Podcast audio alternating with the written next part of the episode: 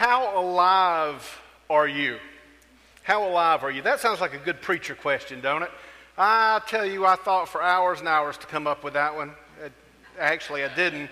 What I did was I went to the internet to confirm something that, that I was going to mention this morning to make sure that I had it right because I don't trust my memory for much of anything. And that was a slogan for this company that I was looking for. Uh, the slogan is, How alive are you? Do you recognize, recognize that slogan, anybody? Do you know what company that would go to? How alive are you? Let's try this one. Danny, we got a bad buzz up here in the monitors. Um, how about this one?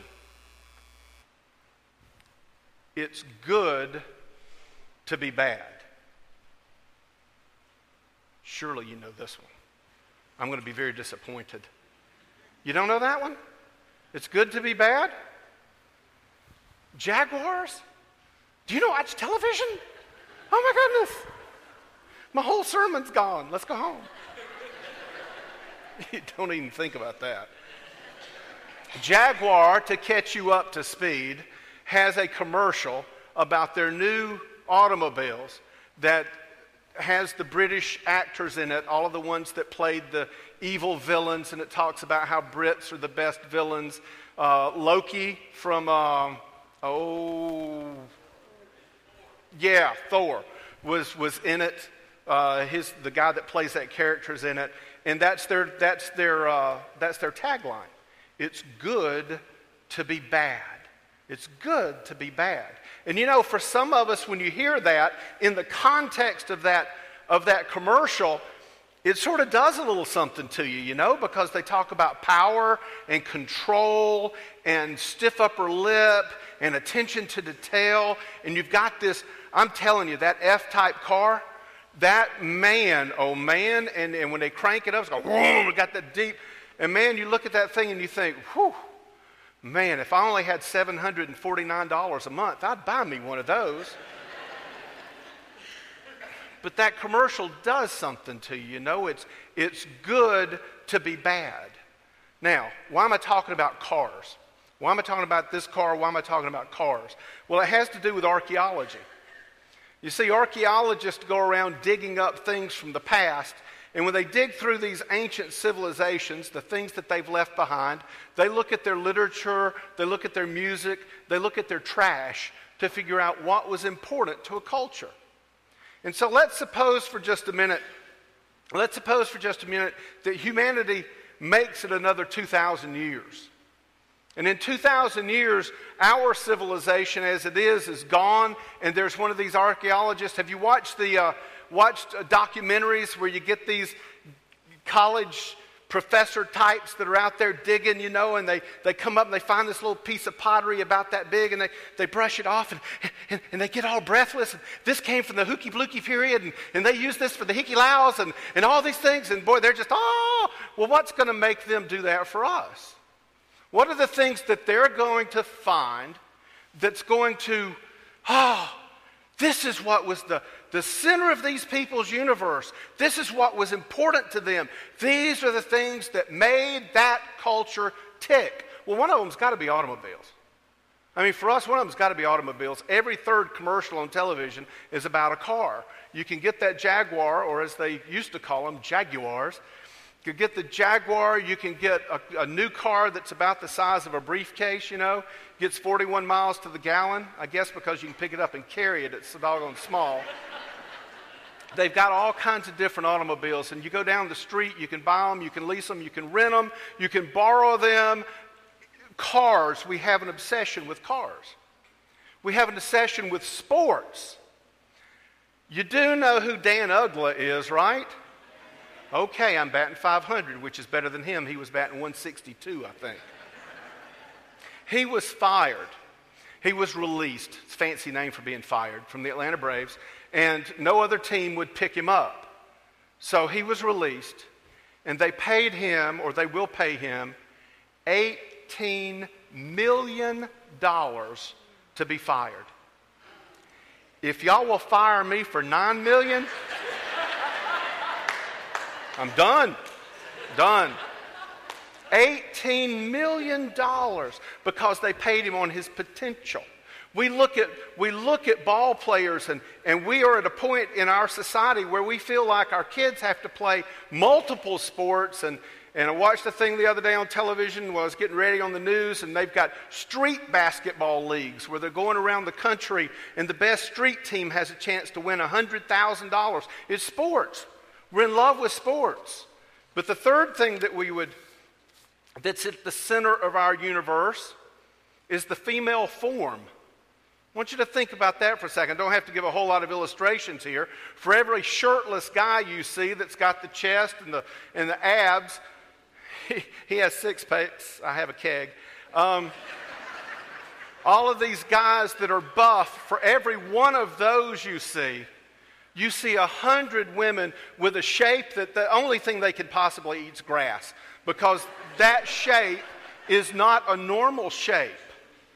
And they're wearing this sensuous, provocative clothing. And all of these things, all of these things are designed to create a response in us. The same response, they appeal to that same raw desire that that Jaguar commercial appeals to an appetite to make you want it, to make you crave it, to make you have to have it, to make you dream about it, to make you lust about it, to make it the center of your universe. And what we want with that degree of passion is what the archaeologists in the fourth millennium will breathlessly and excitedly report as the objects of our worship. What we want with that degree of passion is what is really at the center of our universe. But we're going to talk about something this morning about what is truly at the center of our universe. Whether we want to accept it or not, whether we like it or not, whether it means anything to us or not, totally inconsequential. This is what is at the center of our universe. It's found in Revelation chapter 4. Revelation chapter 4. I am taking, I'm sorry, y'all, I'm taking Sudafed and I'm dry. Revelation chapter 4, verses 1 through 11.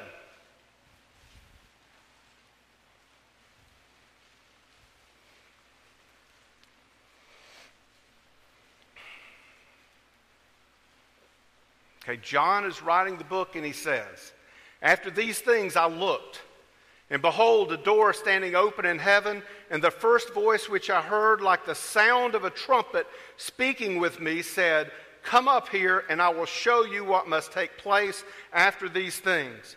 Immediately I was in the Spirit, and behold, a throne was standing in heaven, and one sitting on the throne, and he who was sitting was like a jasper stone, and a sardius in, in appearance. And there was a rainbow around the throne, like an emerald in appearance. And around the throne were 24 thrones. And upon the throne I saw 24 elders sitting, clothed in white garments and golden crowns on their heads. And from the throne proceeded flashes of lightning and sounds and peals of thunder. And there were seven lamps of fire burning before the throne, which are the seven spirits of God. And before the throne there was, as it were, a sea of glass like crystal. And in the center and around the throne, four living creatures full of eyes in front and behind. And the first creature was like a lion, and the second creature like a calf. And the third creature had a face like that of a man. And the fourth creature was like a flying eagle. And the four living creatures, each one of them having six wings, are full of eyes around and within, and day and night they do not cease to say, Holy, holy, holy is the Lord God the Almighty, who was and is and who is to come. And when the living creatures give glory and honor and thanks to him who sits on the throne, to him who lives forever and ever, the 24 elders will fall down before him who sits on the throne and will worship him who lives forever and ever and will cast their crowns before the throne, saying, Worthy art thou, our Lord and God, to receive glory and honor and power, for thou didst create all things, and because of thy will they existed and were created. Now, let's level set here. Bless your heart, Barry. Thank you very much. Let's level set here just a little bit. Let's suppose that you've got the kind of income. Thank you. Let's suppose that you've got the in, type of income that would allow you to pay $749 a month for a Jaguar F type automobile. I don't know anywhere in Scripture that would prohibit you from owning that vehicle. If you were blessed with enough income to afford it, and you handle your finances, you handle your money in a godly, responsible manner, you take care of your family. You contribute to the work of the church. You contribute to the work of the kingdom. You take care of the needy. You do the things that God would call you to do with those finances. You don't need to feel guilty about having money. There's nothing wrong with it. That's what God's blessed you with. There's nothing in the scripture that would stop you and your kids from playing sports. As long as you keep them in their place and understand that God is in His place and that you pursue those things with godly intent and godly purpose, there's nothing wrong with sports. And listen, there's nothing wrong with a female form. I married one of those female forms, and I'm certain she would tell you that that was the best decision that I ever made in my entire life. I was going to say one of the best, and I got to thinking, you know, you got to go home, dude. Everything in its place and God in His place. That's the way we're supposed to operate. Now, what I want us to see here, though, is really what is at the center of our universe to bring some perspective into our world that gets pushed out by all the repetitive, perpetual messages that are broadcast into our brain each and every day. These messages that make us hunger, make us thirst for things that are not real. Girls, you can't look like those women on television. That's not normal and healthy. It's not real. We can't own those things that are, you know, if I got that F type coupe, I keep talking about it, beautiful automobile, but if I got it, you know, a week after I had it, you know what it'd be? It'd be a car.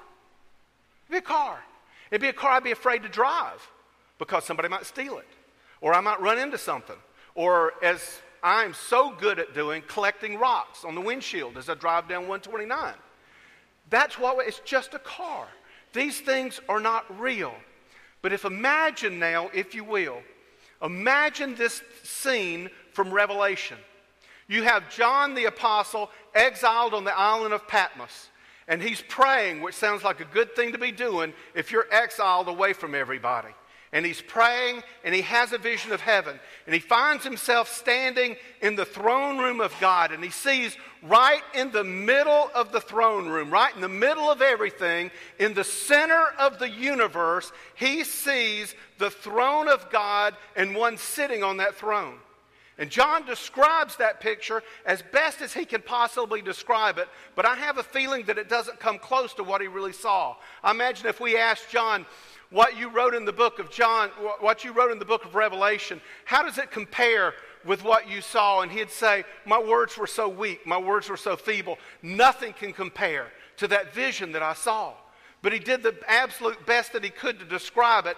And he, just, he said that he could see God in terms of color, not in terms of features. You notice here, he doesn't talk about hair or eyes or face or mouth or chin. He doesn't talk about those things. He said that he saw one as a jasper stone. Jasper stones come in a variety of color.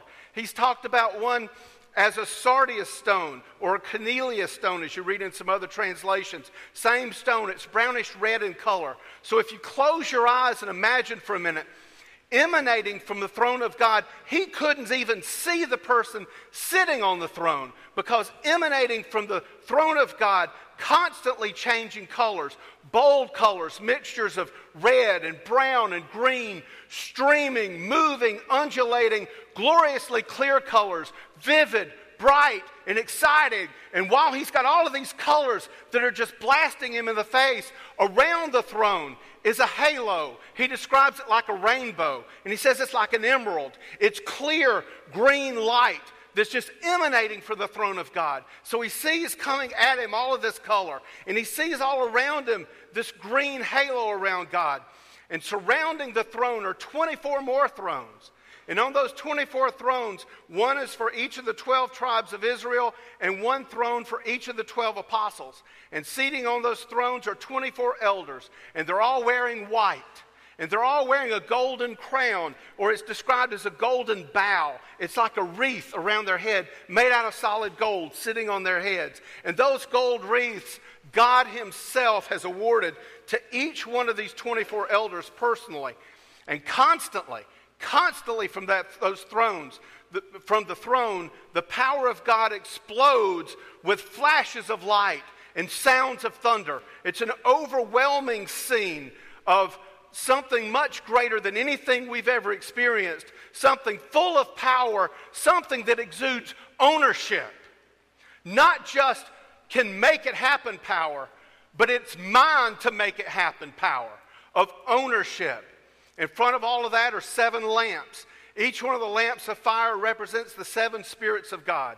Some of you have studied the Bible enough to know that seven means something particular in the Bible. Seven days of creation. Anytime you see the word seven, that means that something happened with completeness. It's perfection. It's done. So we see seven spirits of God. That represents the perfect Holy Spirit of God, burning in passion for his creation. And all around the throne is a floor that looks like a sea of glass. And in the air around the throne are four living creatures, unlike anything I've seen in any movie, any description that I've ever heard ever in my life.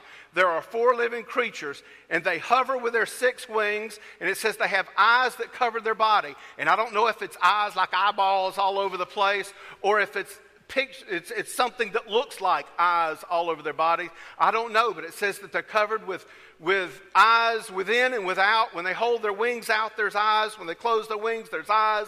He says that he sees those, and they say 24 7, 365, Holy, holy, holy is the Lord God Almighty, who was and is and is to come.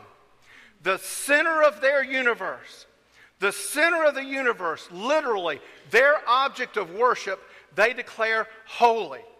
Holy, we've talked about holy. Holy means separate, it means set apart, it means different from anything else. Different from anything else. They cry out constantly that God is different from anything else, that He's above anything else, that He's more powerful than anything else, that He's more brilliant than anything else. We, he's set apart, He's not common. In fact, you can't even use the word uncommon here. The word uncommon, I'm sorry, y'all. The word uncommon sort of lives a connotation that there could be something like it. You know, that's sort of an uncommon suit that he's wearing over there. Yeah, it's uncommon. Seen one like it somewhere else. There's two of them in the world. Can't believe that two people bought that. That kind of thing. Uncommon. We can't use the word uncommon here because there is nothing else like God. He is wholly other, wholly different, wholly beyond description. And these four living creatures give glory and honor and thanks to God continually. And then look at how the 24 elders react to that. Even though they were awarded, even though they were awarded these golden crowns of righteousness by God themselves, by God Himself, they don't see themselves as worthy of any glory.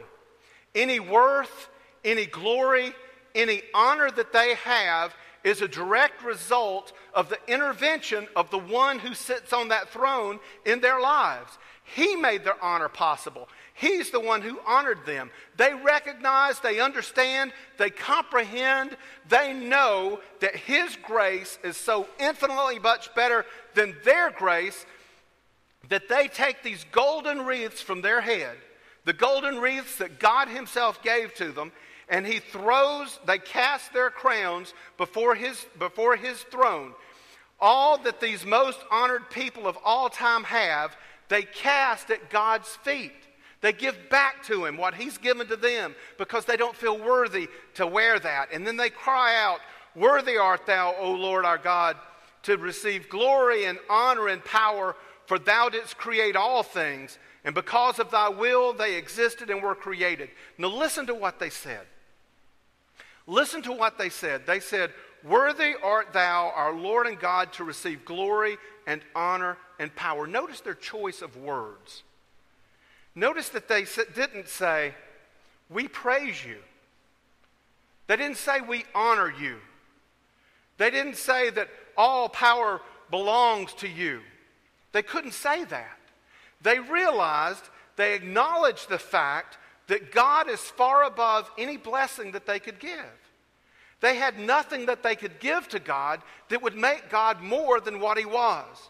There is no arrogance in their place, in their hearts. There's no pride of place in their hearts. There's only reverent dignity, wanting to say something to God that acknowledges before Him that they realize who He is and what He has done in their lives, that He is more than they have ever been, more than they ever will be, that He and He alone is God. Let me ask you a question. Have you ever, have you ever had a time where something happened in your life that was so good and you knew was delivered by God, and when you went to say thank you to Him, you were almost embarrassed to say it? That saying thank you sounded like the most lame thing you could possibly say? that you were on your knees before God and you wanted to say, Thank you, Lord, and yet because of what He had done and, and what had happened in your life, thank you didn't even begin to measure up. You wanted to say more than that. That's what these 24 elders are experiencing right at this moment. They want God to know you are the most incredible, awesome, unbelievable person in the entire universe. And even those words are wimpy words. You're beyond all of that. How do we say that? Why did they feel that way? What drove them to saying those things, to taking the golden crowns off their head and casting before his feet? What drove them to do that? The scripture says, For thou didst create all things, and because of thy will they existed and were created. He created all things. He created all things. That includes all that was in that throne room every creature, every person, every molecule that took up any space at all, He created.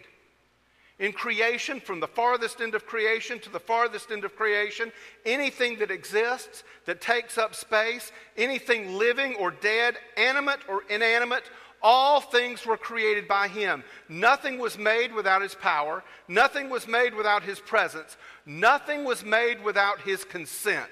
There is no other ruler. There is no other force. There is nothing that can subdue him. There is nothing that can overcome him. The Supreme Court can rule any way they want to rule. There is nothing that can overrule him. There's nothing that can overrule his decisions. There is nothing that can overrule his desires. What is, is because of him. There is no other reason. There is no other explanation. There is no other causality. You can stand and say what you want to. You can prove what you want to through any method you want to prove. And in the end of everything, God sits on the throne in the center of the universe, whether we like it or not. That's where He is, and He creates and sustains all things. That's our God. That's the picture He's painting for us right here. In the beginning, God created everything that was, that is, or ever will be. He continued. Listen, I, I chose these words on purpose. He continues to empower it, and He will continue to empower it longer than we can imagine. The great philosopher Buzz Lightyear got it right. to infinity, as far as we can imagine, and beyond. That is where our God lives. That is who our God is. And now that brings us to this. Being God, He did all of this knowing the outcome of all of it. Nothing that you have ever done, nothing that you ever will do, will surprise him. You know, that's something that really ought to mean something to us when we think about it a little bit. When you're doing something that you know you're not supposed to do, he's there. He knows. He knows what you're going to do before you do it. We can't surprise him. We can't really disappoint him because he knows what's going to happen next. When he created the earth, he knew how the earth was going to end up. He knows your heart. He knows your dreams. He knows your desires. He knows that when I watch that Jaguar commercial and I see those British actors and I hear that car and I hear them say, it's good to be bad, he knows that my heart races just a little bit. Even though I'm sitting there saying, I shouldn't feel this way. He knows that I do. He knows us. He knew Adam and Eve's heart. He knew Adam and Eve would disobey. He knew their disobedience would open a Pandora's box of pain and misery on all the people that followed. He was not surprised by what happened in Eden. And yet he chose to create us anyway. He chose to do it anyway. He chose to let the world suffer the indignity of sin. He chose, listen, if God is God and He empowers all things, and nothing happens without his knowledge and his consent, then he, he chose to let people get diseases and maladies and create ever more destructive weapons that we can blow airplanes out of the sky at 33,000 feet and kill 239 people just because it's Thursday or whatever day it was. He chose to allow famine. He chose to allow genocide. He chose to allow every kind of oppression that we can imagine or not imagine. He chose to allow death and decay to enter into this perfect creation. He chose to create a world where his chosen people sit daily with a neighbor who hates them so much that they will lob missiles into their country to kill innocent men, women, and children who are innocent of any crime except for the crime of being born a Jew. He chose to create a world that many, many people will ask the question over and over and again if God is good, why does He allow these things to happen? If there is a God, why does He allow these things to happen? He chose to create and sustain that kind of world. Why did he do that? Why did he do that? Why didn't he just stop? Not let any of that happen? Why would he allow such atrocities to happen? Such senseless death, such senseless destruction, such hatred, man against man, woman against woman, child against child. Why would he not stop it before it started?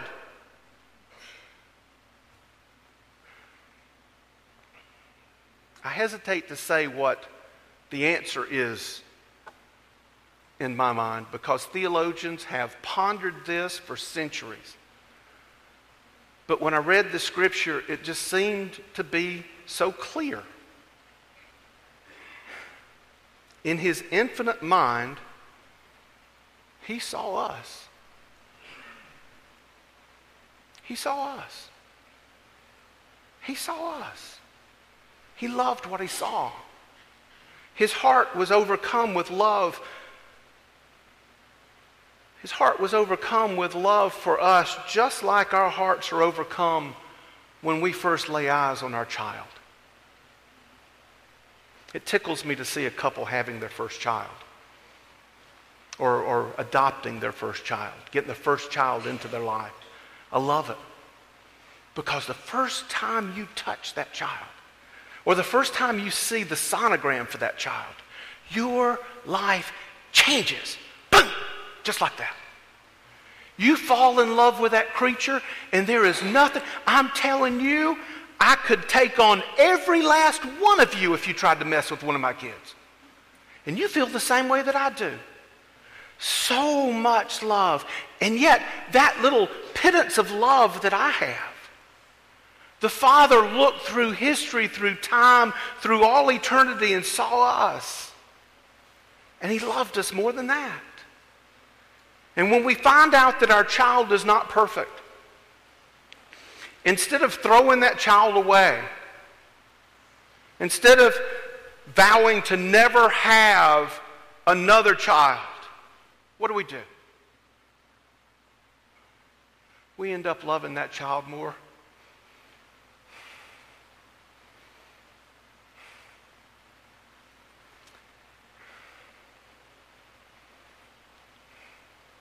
We end up loving that child more than we could love anything else. And if we love with that depth of emotion, how much love the Father must have for us. Now, where did I get such a crazy idea as this? Where does Randy Darnell hold himself up over thousands of years of theologians? And I'm not giving you all the ins and outs, they go into all the intricacies. But where do I get that? It's from a verse that I have quoted to you over and over and over again. And you're saying in your mind right now, oh, Randy, not that one again. For God so loved the world. Knowing what it was going to turn out to be, that it was going to cost him to give his only begotten Son, that whoever would believe in him would not perish, but have eternal life. That's where I get it from. He knew, he knows some will hear. Some will follow. Some will love. Some will be cleansed. Some will be made whole. Some will live with me in heaven forever. And those beautiful creations of His, those who in His eyes are perfect children, just like our children in our eyes are perfect children, those children who in his eyes are perfect children that he designed, that he created, those perfect children who were made perfect by his love will remain with him forever. I want you to think with me one more time, real quick. Think with me one more time. If God had decided you know what, this ain't going to turn out so good, so let's just not do that. If God had decided, if He had chosen to not create all that is, we would not exist. We would not be having this conversation this morning. We would have no awareness. We would not be. And I don't know about you, but I, for one, am happy and am grateful that regardless of the pain and suffering I have experienced in my life, and regardless of any pain and suffering I may experience in my life until the day He calls me home, I am grateful for the privilege of worshiping an almighty, benevolent God who, in His mercy, created me, sustains me, cleansed me from my sins, lives in my heart every day will take me home to live with him one day in heaven forever. I'm grateful for that. Holy, holy, holy is the Lord God Almighty, who was, who is, and who is to come. Hallelujah and amen. Our Father, we thank you so much. Lord, our words are so feeble. Oh, I wonder, Lord, when John finished all of this, if he looked back at his works and said, I ought to tear this letter up it just don't quite get to where it needs to go. And yet, Father, thank you so much that that letter was preserved somehow for us. And that we get to see just a glimpse of what it looks like to see the holy God on the throne, to experience that image of power and majesty and glory, and to understand, Lord, that through it all and through everything you knew of how things were going to turn out, you still created us because you loved us. And you want us to live with you forever. And you were willing, Lord, to put that out there for us. Thank you so much, Father. I thank you for the ones in this house that you have saved, for the ones that you are saving, and for the ones who are yet to be saved. I pray that you would speak to our hearts. Cause us to have faith Cause us to know how much we are loved. Cause us to know that you want to live with us forever. It's in the name of Jesus Christ, our Lord and Savior, that we pray. Amen.